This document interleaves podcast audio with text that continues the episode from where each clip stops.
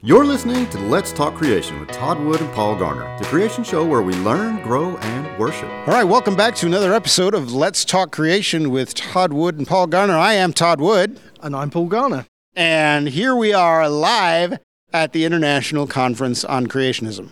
Well, not exactly live. This is recorded. You're seeing it recorded, but we're actually here at the conference. We're not just in a hotel room somewhere. Uh, what are you looking forward to, Paul?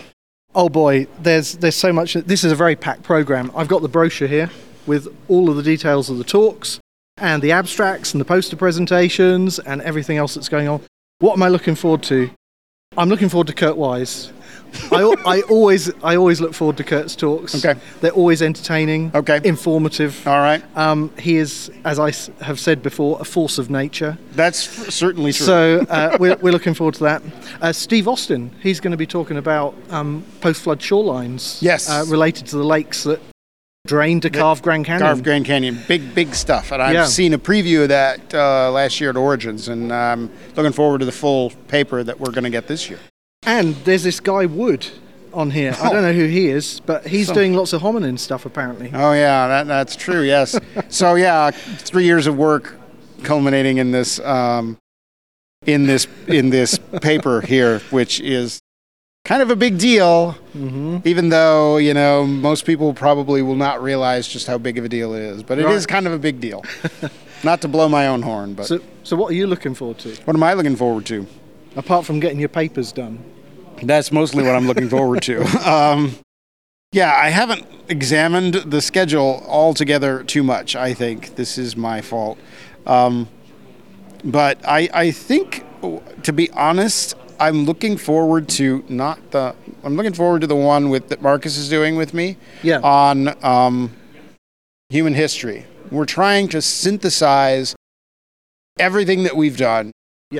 Yeah. And trying to integrate that in with archaeology, other creationist thought, and theology. So it's kind of a big giant paper that could have easily turned into a book if I kept going. So I'm really kind of looking forward to seeing what Marcus does with that in the presentation. that I'm not giving that paper. That doesn't sound at all ambitious. No, not at all ambitious. no. So uh, yes, there's that, and then then of course there's a room with posters. Yes. So we need to find some time to go and have a look at the posters. And all around us here, there are tables set up. Yeah. We are at the booth for Core Academy, uh, Biblical Creation Trust, and um, Let's Talk Creation podcast, that Yeah. thing that we do. Yeah. Lots of vendors. Yep. Lots of vendors, lots loads of places to, people go. to.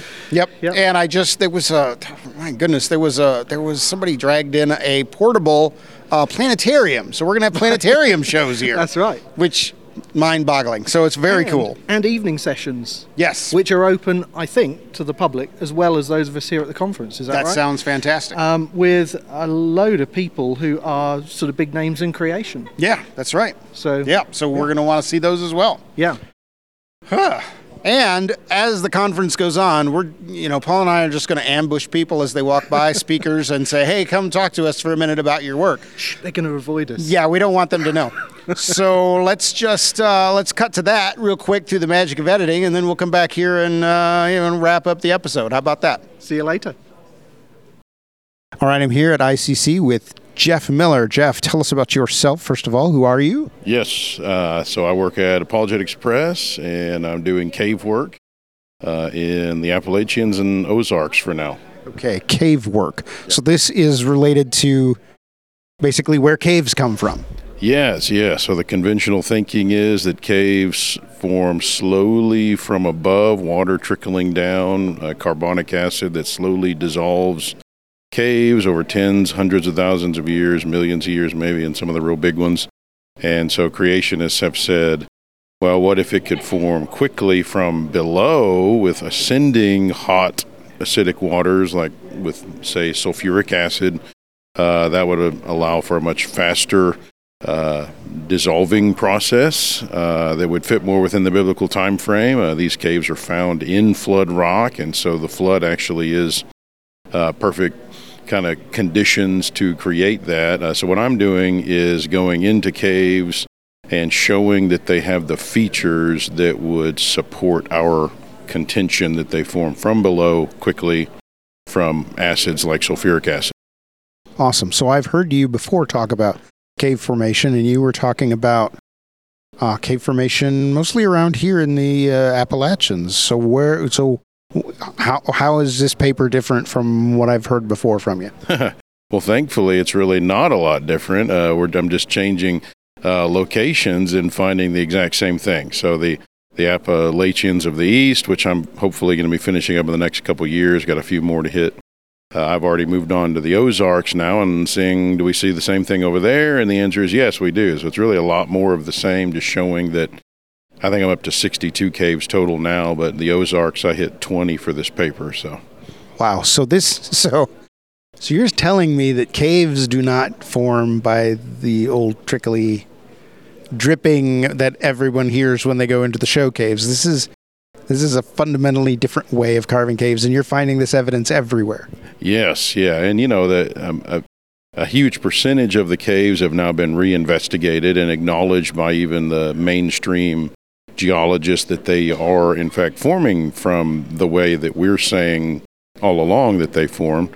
Uh, they just, I would say, maybe haven't re-examined all the caves of the east and so I'm doing that and finding, hey, we find all the features over here too. So all of them are formed that way, is my contention. That is amazing. See the great stuff we get at ICC? This is a lot of fun here. You should definitely come next time if you didn't come this time. Thanks, Jeff. Well, I am here right now with Nate Loper from Canyon Ministries. Nate, you're new to the, the podcast. I don't think you've mm-hmm. been on the podcast before. Right. So tell our listeners and viewers a little bit about Canyon Ministries. Yeah, so uh, Canyon Ministries, we've been serving Grand Canyon for the past 26 years, doing Christian river trips, rim tours, backpacking trips, you name it, we do it out there at the Grand Canyon, bringing in glory to God in everything we do. That's great. That's fantastic. And I've been on a river trip mm-hmm. through the canyon with Tom Vail, who used right. to work for Canyon Ministries uh, who founded Canyon Ministries, exactly. in fact. Uh, and that was a fantastic trip with Steve mm. Austin and Andrew Snelling leading that trip. Yeah. So that was great. Uh, so you uh, had a paper at this conference. We did. Uh, with with Dr. Steve Austin. Yes. Yeah. Yeah. Mm-hmm. And it was about Grand Canyon. It was about Grand Canyon, about Lake Bidahochi, and the yeah. kind of spillover idea that we have for Grand Canyon formation, and some of the physical evidence that we're now finding for what we call kind of a shoreline terraces that we're looking at for this lake that we believe helped form Grand Canyon. Right, that's great because I. There have been these competing sort of ideas in creationism. Some mm-hmm. people have said, you know, Grand Canyon is a product of the, the recession of the flood mm-hmm. from the continents. Uh, but others have argued that actually it was a result of the drainage of post flood right. lakes. And one of the criticisms of that latter idea is where are the shorelines mm-hmm. of the lake? and that that's been something that people have been asking. And you think you found those shorelines? Absolutely, right? it's been one of the smoking guns people have been looking for, and I think we found them. And right. not only that, but other physical evidence in the fossils and in the geology that point to that. But these shorelines are one big thing we've been looking for, and it seems to be based upon what we're finding. Hey, we might have that smoking gun we've been looking for. Right, that's great. So, what kind of evidence is it that points to these shorelines? What have you found? So, in the in the landscape, we can see you can see very clearly with satellite imagery as well as the aerial drone footage we've been doing you can see these shoreline, almost like terraces, right. similar to strand lines, but we're calling them terraces, of a transgressive lake filling event, basically shorelines that have been cut into the landscape by this lake as it was rising and filling up, and we call the transgressive or rising phase of it. That's great. And the rocks on those strand lines are kind of encrusted, aren't mm-hmm. they? I, I, heard this word tufa. Explain what that's about. Yeah, so tufa, basically a, a you know calcium carbonate mm-hmm. um, basically coating to it that typically forms in in freshwater systems where right. almost like almost like a, a, travertine, but you typically see that with evaporite deposits and things like that. Mm-hmm. So these shorelines tend to have tufa, as well as many other locations that we're now finding around this kind of perimeter, right around 57 to 50, 100 feet in elevation. Right, that's absolutely fantastic. Yeah. So that that's really kind of plugged a hole, you know, that people have been asking about in, in that argument yeah. about post flood lakes. Yep. So that's really Hopefully. great. Yeah. So uh, the drainage of post-flood lakes there at Grand mm-hmm. Canyon mm-hmm. is alive and well. So absolutely, and it's bigger and better than we've ever thought before. Yeah, that's great, yeah. Nate. We're going to have to have you on the podcast again anytime to, to talk about Canyon Ministries and Love some to. of the incredible work that you're doing there. So yeah, thanks for your time. Thank you, Paul. Thank you. Hey, look who it is. I'm here at the International Conference on Creationism, and I got Thomas Purifoy here. You just showed us a cut of Is Genesis History 2? How did it go? It was great. You know, I think you were in it too. I was in it. Yeah, I thought it was pretty good. it was only for a few seconds. No, I think it went well. So when we showed it, I didn't, you know, showing it in front of is it 300 scientists? Do you think? It was a full house. It was a we had a full full house. room. It always makes you a little nervous because you're not quite sure what's going to happen. And so the great thing about this is that you know if there are any errors, any misspellings, anything at all, the scientists will find it. So, in a good way, it was a good way to check everything that we needed that was wrong with it. In fact, in the middle of the film, someone said immediately, they texted and said, "You know, you misspelled the word Appalachian," and I was like, "Ah, that's great." So, yeah. crowd crowdsource uh, editing there. It's brilliant. Yeah. No, overall, Yeah. really good feedback on it. So Yeah. we had this is kind of a probably the third version of the film people have been seeing, Mm-hmm. and we had all our animations, we have everything in it, and so what I've been excited about, and what Andrew Snelling's been excited about too, um, is being able to kind of show things that no one's seen before. So we were able to show Steve Austin's overflow of the Grand Canyon model. And to be honest, I spent over 20 hours with Steve on Zoom trying to understand this because my animator in Serbia kept saying, Now, do you want the water to do this or that? Do you want, is this covered with water or is that? And so Steve had to answer it. And so we had to dig deep into his theory. So I learned about all kind of stuff like knickpoint erosion, sapping, areas of how the Grand Canyon was formed that actually did not quite make it into the film, but are really interesting that we actually show in our animation. But it's all part. It's all feeding into It's the all- most accurate animations we've got in Yeah, creation. it's- Yes, that's correct. I mean, so we're working on showing um, how the floodwaters left the continents in a place and the mountains rose. I mean, it's not perfect, but it's a, it's a start. You know, so Sounds great, and people really liked it. People really enjoyed they it. seemed really happy. I mean, Andrew said he got a lot of positive comments. John did. I mean, it's a very different film than the first one, where the last one was kind of a flyover of all the areas of creation science, and this is really how does creation science work? And I mean, I was talking to Andrew this morning. What makes me happy is be able to like people to see how guys like you and Andrew and John and others actually do your work because it's, it's a little black boxish for a lot of people. Like, what do they do to make this What is- creation what do you do science? What is that? Yes, and so it's a really better perspective. Oh, well, I see. They take samples, and this is how they do this. And they take data, and they analyze, and they write it up, and they talk about it, and they review it. It's all that's in there, and so that's what makes me happy. Is it kind of just shows. I mean, let's be honest. I've always been annoyed at people that say, you know, creation scientists aren't real scientists. Like that's actually, I have a handful of major annoyances, and that was one of my annoyances. And I'm not a Mine too. scientist. well, it is. I'm not a scientist, and I'm not even. I don't even play one on TV. But I mean, it's uh, it's just really bothered me, and so I kind of felt if you show scientists just doing their work, 99% of the people watching you'd be like, yeah, yeah, they're scientists. Like that makes sense. I may not agree with them, but they're they're scientists. They're doing the right work. Yeah, yeah. So I would say that's one of my happiest things of the film. Is like it kind of, I would hope, um, vindicates or at least just shows creation scientists really are just scientists. That's all they do. They just start from a different framework Yeah. and come up with a different, you know, interpretation. Yeah, yeah, yeah. All right, well, great. So we must be getting close then to a release. Yeah. But I know you don't have one in mind yet, so I'm not going to pin you down, but it is close, right? yeah, yeah. August. We're going to be out in August. August, sometime in August. Yep. Uh, that's exciting. All right, so everybody be sure to check out Is Genesis History 2 Mountains After the Flood. How, what's it? Yeah, The Mountains After the Flood. That's the title. So check it out. I'm in there. Don't blink or you miss me. so So thank you very much for joining Yes, us. sir. All right. As always. Yep. Okay, I'm here at the International Conference on Creationism. I have with me Katie McGuire. She is a research associate at Core Academy of Science, a thing that I know all about. So, uh, Katie, I brought you here because I didn't, I didn't think the people wanted to hear me keep talking about all of my research. So I thought you could tell them about my research. Actually, this is our research project. You've done a lot of the work. So, what exactly did you do for this project? So, the goal of this project was to take a look at the order of the fossil record and then take a look at the evolutionary story about the order of the fossil record. So, what order we that evolutionists think animals evolved in, and see if those match. Okay. So that makes sense. I can understand that. So evolutionists tell us this is how these things evolved. These these these hairy beasts over here they evolved in this way. And then you say, okay, well, that, does that actually match the fossil record? That's basically how, what we did. Now, when I cut you loose on this project, I thought, you know, we'll do maybe 10 or 20 of these stories and see how it works out and try to draw some conclusions. What did you end up doing? Um, well, I didn't like doing it all by hand. So instead, I did some computer programming and used it to look at 2,721 different um, stories and compare those And That's a lot more than I, I. You know, Paul Garner was with me on this project as one of our collaborators, and we were both sort of flabbergasted when you told us how many you had done.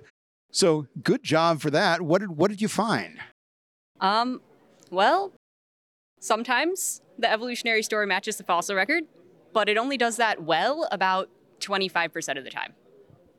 So one out of four stories, evolutionary stories, actually line up really well with the fossil record. Yep. Well, that seems rather significant um, and very cool. Now we also had other ideas that we could we could try to use this data with. We thought we could you know look at created kinds. We thought we could look at the flood versus the post flood versus the pre flood. We're not there yet, right? I mean, we didn't we didn't really get that far into the project, but I thought the that, that result's pretty significant. Twenty five percent of of the of the evolutionary stories really match the the the actual order of the fossil record. So, all right. Well, thank you very much for joining us. Thank you. All right, and uh, yeah, enjoy the ICC. Well, uh, another one of our old friends that we've caught up with at this conference is Dr. Ken Coulson. Uh, Ken, you used to be based in California, but you're now back in Australia. Is that right? Uh, that's right. G'day, everybody. Yes, that's uh, absolutely correct. So uh, we were in uh, the US just two years ago. Uh, Mm-hmm. I've been living there for 12 years, and uh, now we're living in Australia again. Yeah, Because I'm originally from Australia. Sure, as people can probably tell. Uh, yeah, well, uh, yes, yes, and no. Because in Australia, people think I sound like a like a Yank.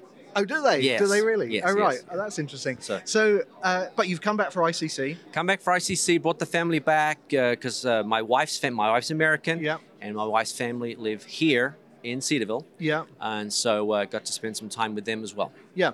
And one of the things that we both did yesterday at the conference was take part in a panel all about the flood boundary issue, which is a really hot topic in Yeah, creation. and we sorted it all out, didn't we? We- We got everything sorted. Of course. Yeah. Of course. We absolutely resolved everything and everybody's completely agreed. It's Yeah. not at all a contentious issue. Absolutely. Okay. Well, bye.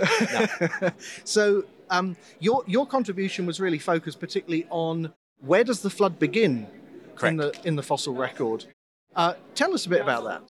So I did my PhD research on something called stromatolites, uh, which are essentially cyanobacterial sort of mud mounds, Yeah. uh, and they were Upper Cambrian, uh, so uh, lower Paleozoic, just after the Precambrian. And uh, as I was doing my research there, it started back in 2012, uh, finished in 20. Well, it didn't finish. Finished the degree in 2016. But anyway, as I was out there looking at these, I saw that there was lots and lots of them, great thicknesses of them. And I'm trying to figure out how this grew in the flood. In fact, uh, my one of my advisors out there said, "I don't know what you're going to do, but they all grew in a year."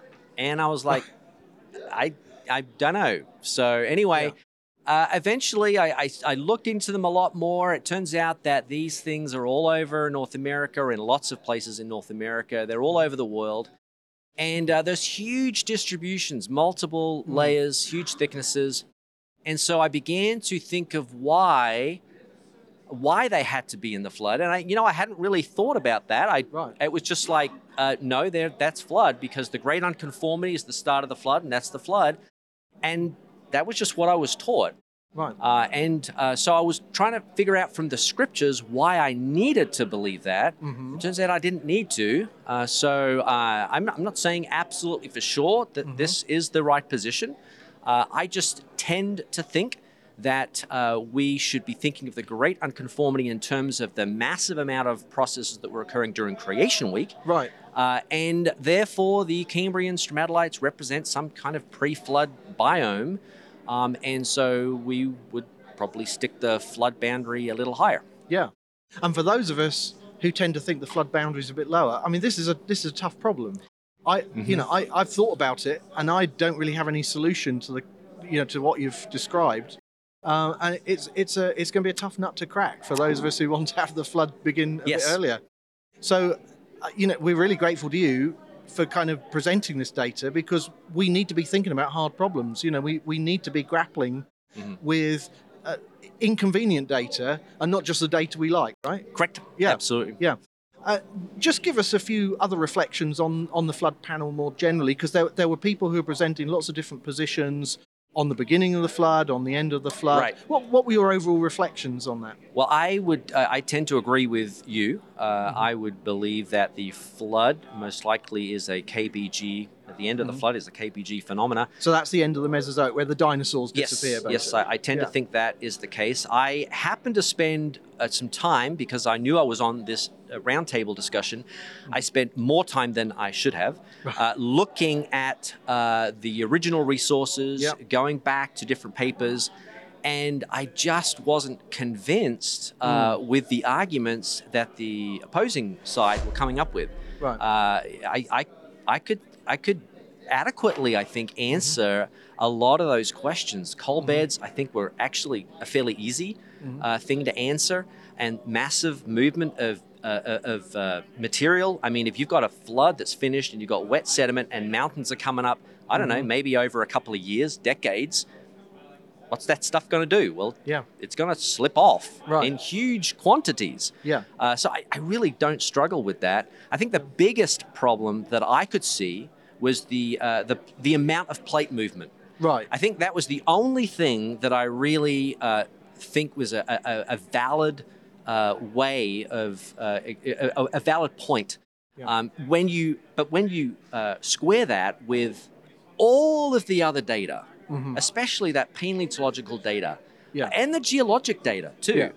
Uh, you know, Green River Formation stuff, things Yeah. like that. I, I just think it's, I, I honestly think it's absolutely crystal clear Yeah. that that that uh, the flood boundary is lower. However, having said that, uh, ultimately this is not scripture, and uh, we are free to hypothesize, Yeah. and uh, we are free to do that, and uh, to love each other in. Christ, uh, and to realize that you know ultimately it's a scientific question it's it's it's white space we can we can go to town enjoy it enjoy these discussions uh, and realize that we are all brothers and sisters in christ Yeah, that's right. I, I agree with you. I, I think that issue about the amount of plate motion in the Cenozoic, which would have to be after the flood if we're, if we're right, right um, that is quite a difficult issue. And uh, you know, as we've said before, we need to be grappling with difficult issues. We, we obviously did a series recently, which our, our viewers and listeners can go back and look at, where we i saw it it's explored- good we explored some of those issues with, with people who represented different positions and let them set out their stall. And uh, I think this is going to be a debate that kind of runs and runs, isn't it? Because uh, we, we didn't reach resolution. Right. But hopefully, um, you know, there's a way forward where perhaps we can dialogue more with one another and, you know, get to grips with some of the data and look Yes. at different ways of explaining it. So yes and for those of you who want to look more at my position go to creation unfolding you youtube go. creation unfolding i've got a whole playlist on it uh, Mm-hmm. look up uh, the playlist on flood boundaries that's great. Thanks. put that plug in thanks ever so much, Ken. Okay, that's thank great. you. It's been great to see you. Again. all right cheers Yeah. you too All right, I'm here with Matt McLain, professor of something scientific at the Masters University. What is that? Geology? What do they call you out there? Geology, biology, and geology. Biology and geology. Cool. All right. So uh, I understand you had a little uh, discussion of feathered dinosaurs here at the International Conference on Creationism. How did that go? Uh, went really well. It was uh, Marcus Ross and I doing that, and um, we had like a little he present, I present kind of thing with Q and A, and I mean, it went really, really well. I was I was surprised with just good conversations we had coming out of it. Nobody threw anything or fit or anything like that? Yeah, we were ready to dodge. We were training, but it was it was good. We didn't have to worry about it. Oh, all right. Well, great. And and you got good feedback. Other people thought it was all right. Yeah, everybody seemed to. I mean, so I mean, maybe the angry people aren't talking to me, but I mean, everybody everybody was happy as far as I could tell. Maybe, maybe. All right. Well, okay. So, what and what was the point of your what was the point of your presentation? It's all fake. It's all a big conspiracy. Yeah, we wanted to talk about how there are feathered dinosaurs and how we can think about that as creationists. You know, um, pointing people to actually see what's there and have a good conversation about it. Okay. So that was not one of your submitted papers. Is that right? That's right. That was not one of my submitted papers. That was Marcus saying, "Let's go talk about feathered dinosaurs," and I was like, "Okay, we'll do that." You're a brave man. When Marcus says to me, "Let's go do something," I'm usually my reaction is usually a big old scowl. I don't. I don't know about that. Um. So yeah, you're wearing a weird looking tie there. Thank you. What do you? yeah. What What is that? This is my Moschops tie. What is a Moschops? Moschops is this big, we call them non-mammalian synapsid. So they used to call them mammal-like reptiles, but it's something that's got some traits of mammals, some traits of reptiles, extinct creature, and he's a he's a big guy. He's got like a big, thick head that they could ram into each other. And he walks on all fours. Looks like a bodybuilder walking around. They're hilarious. Super funny animals. And why are you wearing a Moschops tie? Uh, wait, wait a minute. Wait. First of all, because I know there's some paleontologists watching this going, "Oh man, I gotta get a moss tie." Where did you get that? I, I created it. So yeah, on Zazzle. So you know you can't just go and buy it. Probably. Oh wow! So this is this is exclusive to the ICC. All right. So why are you wearing it? Why wouldn't I wear it?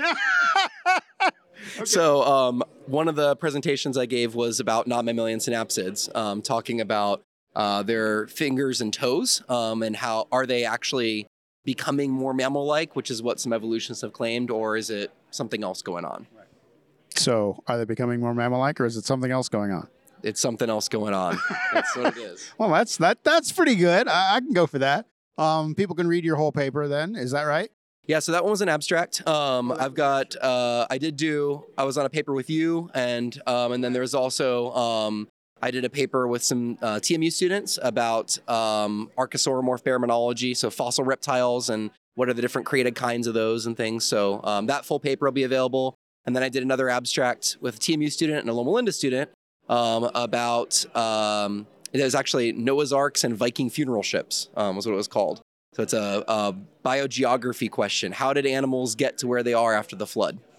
What does it have to do with Viking? Okay, I missed. So the, the, downside of doing so many presentations at ICC is you don't get to actually go to anybody. So I I don't know what that means. Viking funeral ships. Help me out here. So um, these are terms they use in biogeography. And so a Noah's Ark is when you have a continent that collides with another continent and it had living animals on it. And afterwards they can go and move around. They can switch continents. But a Viking funeral ship is full of dead things, right? So it's when a continent has dead stuff, fossils, collides another continent, those things might get moved onto there through sedimentation and stuff, but they're not actually alive uh, moving over there. And so what we wanted to do was look at the Americas colliding and India colliding with Asia. And both of those are happening in the Cenozoic part of the rock record. And um, some creationists think that the flood is lower where it ends, some think it's higher where it ends, and those events are kind of in there. And so we can use that kind of as a test of those flood boundaries, was the idea. Nice. Yeah. That sounds pretty slick. I'm going to have to read that paper uh, as soon as it's released, Yes. which hopefully by the time this airs will have happened. God willing. We don't, we don't, we don't know right now. As we're recording, we, we don't know. We haven't even seen abstracts from these things. Yeah. All right. Well, all right. Well, thank you very much for talking with us. And I think we'll move on to another hapless passerby who I'm going to rope into an interview. All right. Well, um, one of the people that I've met here at the conference this week is Jordan. And Jordan was actually leading a field trip. This is one of the other exciting things that was going on at ICC, as well as all of the talks and the evening presentations and the posters. There was also a field trip. So, Jordan, tell us about the field trip. Where, where was the field trip? Where, where did yeah, you I lead wish it I was nicely dressed as you, but I'm dressed so close because we just got out of the field. Right. Uh, but the field trip was uh, to a local gorge, Massies Creek Gorge. And uh, I'm one of Dr. John Whitmore's students, Uh-huh. and that has become one of our classrooms that we use for teaching. So it was the perfect place Mhm. to have a field trip. So we went to look at the geology, the botany, and the history of Massies Creek Gorge. And so uh, the thought behind having a field trip was professional, secular conferences have field trips all the time. hmm And we wanted to provide a field trip that was professional for from a young earth creationist perspective. That's great. So, tell us about the geology then at Massies Creek Gorge. Yeah, so the uh, rocks that we find there are dolomite and shale, Huh? and they were deposited during the flood. And so we find lots of different types of fossils. We find brachiopods, crinoids, uh, bryozoans, gastropods, horn coral. So we find lots of different types of marine organisms. That's great. So people came back with bags full of fossils. Well. Unfortunately, no, but there were a lot of people who did find the, the tiny horn corals. That that's the, the most common thing that you can find. yeah, lovely, lovely. And the botany as well. You said you talked about some of the Yeah, yeah. I'm. I'm, I'm a very amateur botanist, so Uh-huh. got to talk about the trees Yeah. and lots of uh, the flowers that are blooming right now. So we had we saw uh, tall bellflower, Mm-hmm. uh, hairy mount, hairy mountain mint, uh, wild bergamot, uh, and wild hydrangea. So it was a good experience for people to come see some plants that they might not see in their own backyard. Yeah. One of the things that I've always been really excited about at ICC is to see all of these young students here. Yeah. It's absolutely fabulous to see so many young people at a conference like Yeah. this, and it really bodes well for the future. So I'm really pleased you were able to lead this field trip. I'm sorry I wasn't able to go on it because I was I, was involved in other events that were happening at the same time. And uh, you can't get to everything because there's so much going on. But um, yeah, totally fine. I, I if you ever want to go down, I can take you down. Yourself. that'd be great. I'll take you up on that Yeah. sometime. Yeah, thanks very much, Jordan. All right, I'm here with friend Marcus Ross. You guys know Marcus Ross. If you don't know, he's what are you, president, owner, chief, Owner, CEO, grand poobah That- of the I like uh, that, yeah, yeah. grand poobah of the uh, Cornerstone Educational Supply. Cornerstone Ed Supply, and he's also adjunct at Liberty. I am. So you can find our world headquarters for Cornerstone Educational Supply in Lynchburg, Virginia. Lynchburg, Virginia. So you sell a lot of great stuff to homeschool. We do. Yeah, we are an all-purpose science supply company. So if your homeschool co-op or your school or your college is looking for, hey, dead frogs, we got dead frogs. Oh man, If you need rocks, you ha- we got rocks. do you have a whole plague of dead frogs? Could Uh, we- I could. a yeah, plague? yeah, I could. That's amazing. All right, We can make that happen. so let's Actually, talk. can, but you know, let's talk about um, your research project here. I mean, you presented a frankly massive paper, yes. and you didn't get through it all.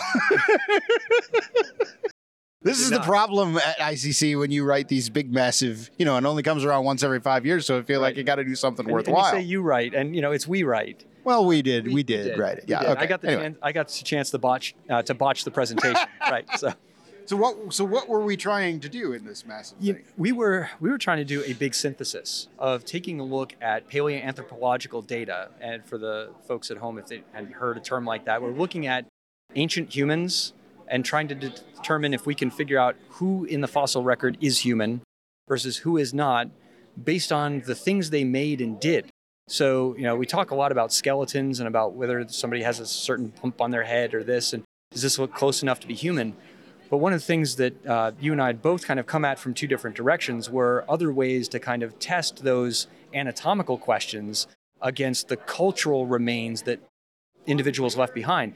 Things like tools, things like uh, artwork, things like care for the sick and injured or elderly, uh, whether people uh, or potential people, right, wondering if they're humans, had moved very far distances over over water or investigated deep caves. So we looked at six different cultural evidences against all of these different species of hominins to see do any of the ones that we think anatomically might be human also show advanced cognition that we would in- expect out of people that are made in the image of God. Made in the image of God. That's excellent. So, uh, so what? So what? Right? I mean, that's kind of, and I, and I try to remind people of this. You know, figuring out what is human and what is not human is like the least interesting question to to answer. So, what do we get out of that? What what do we win? Right. so what we do is we get a we win the chance to ask the next interesting questions. And so the next interesting questions are then if we can figure out who is and who is not human, where are they in biblical history? How did they relate to us in biblical history and to the other events in biblical history? Are they people from before the flood or after the flood? We know that they're people after the fall because They're dead. right. right? they're Sin sin brings death. Sin brings death. These are the remains of dead dead people They or and dead animals and and whatnot as we're trying to split apart who's who in these. So we know that they're post fall. The next question is: Are they pre flood, post flood?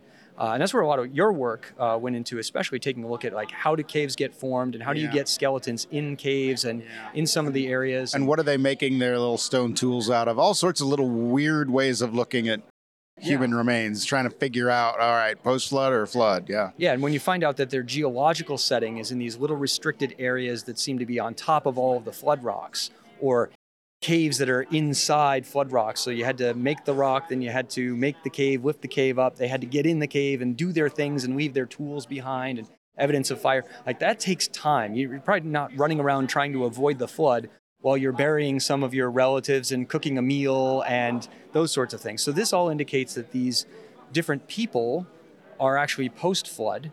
But then we still have the question of like, well, how far after the flood? Are we talking right after the flood? What about Babel?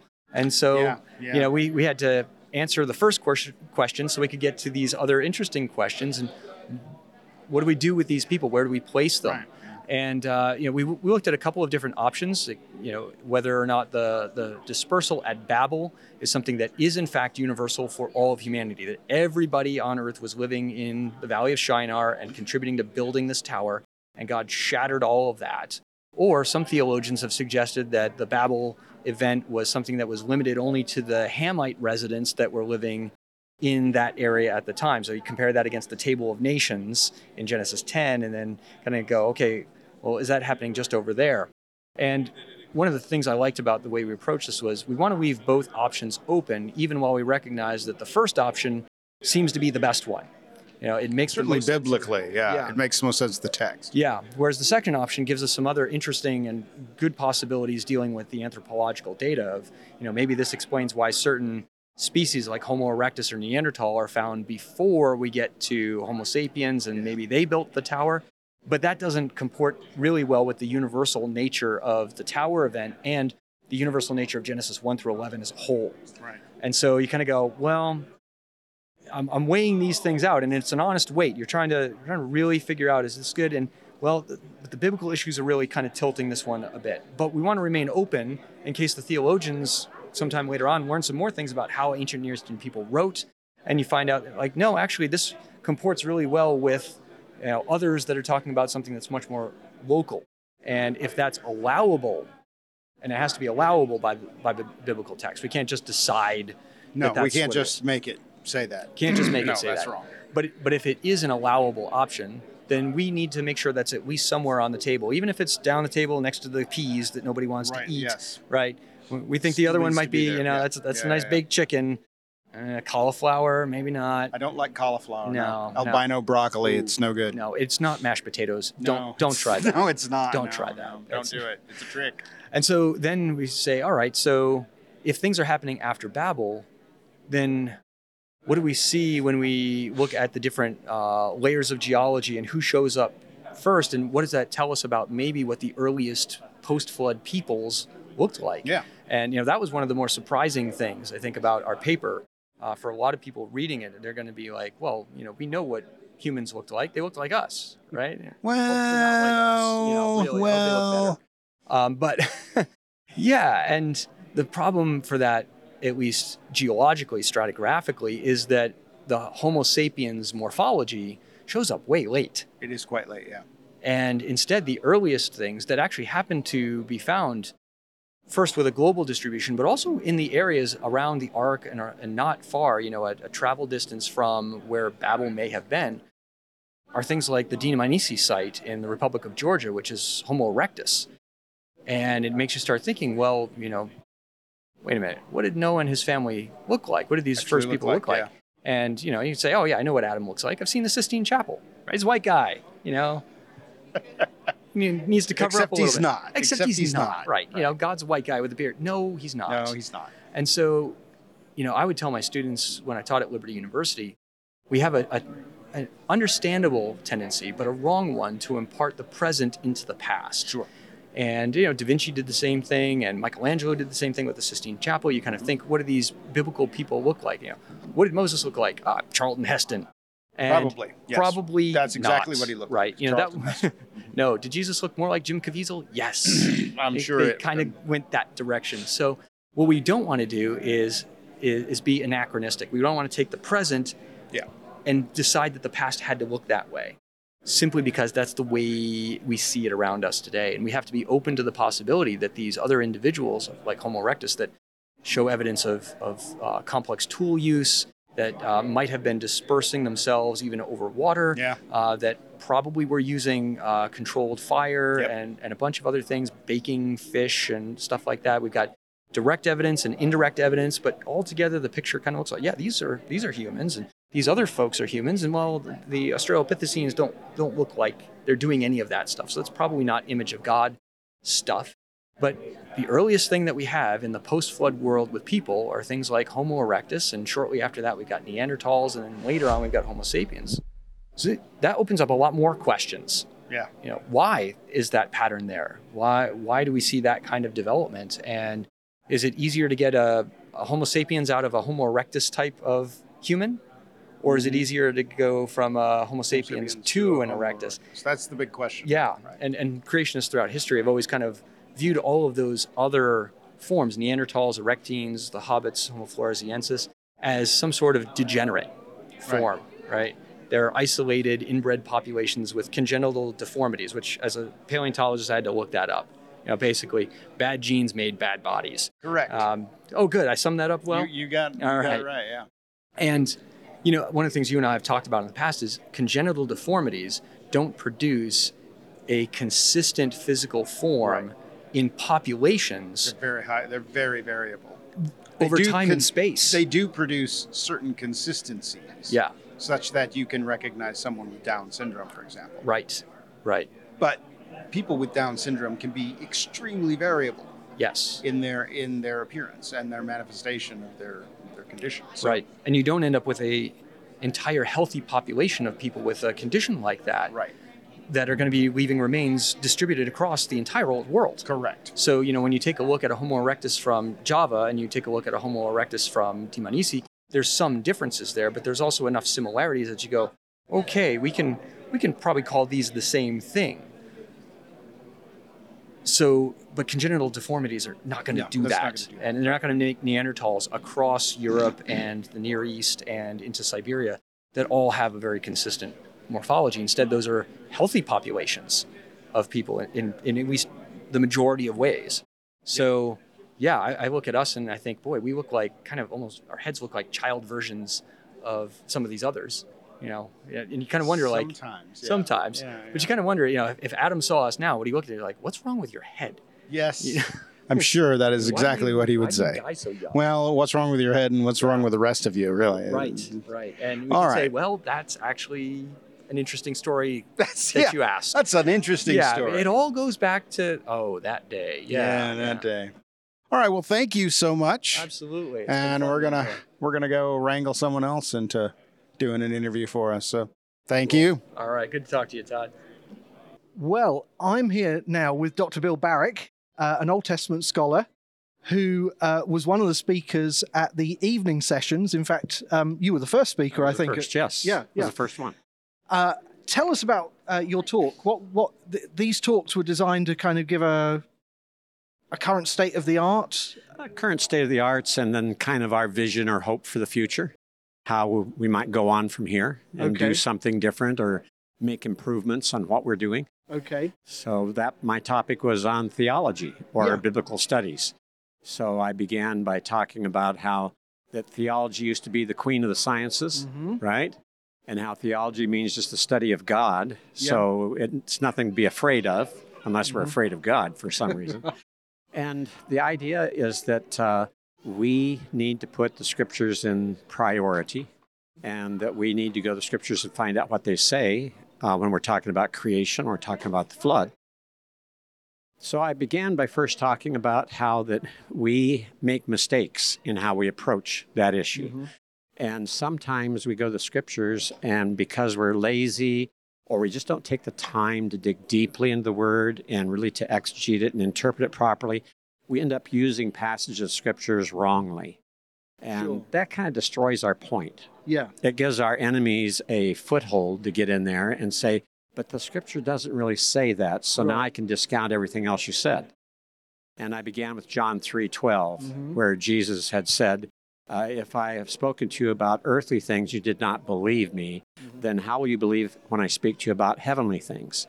And so often we've taken that and used it to say that that's about creation and the flood, Earth history, Israel's history, uh, the the history of uh, God in the Book of Genesis, or whatever, whether it's biological, historical, archaeological.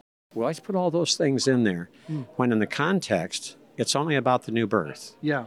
And Yeah. so I've- we I've- misuse I've heard people use it that way. Right. And, and say, you know, if, if, if you don't believe what I say about earthly things, how will you believe when I tell you about heavenly things? Yes. Uh, and Jesus isn't talking about creation and the flood there. no. Yeah, In yeah. fact, he's talking about natural birth versus Yeah. spiritual birth. Yeah. So we, we need to be careful how we use scripture. Mm-hmm.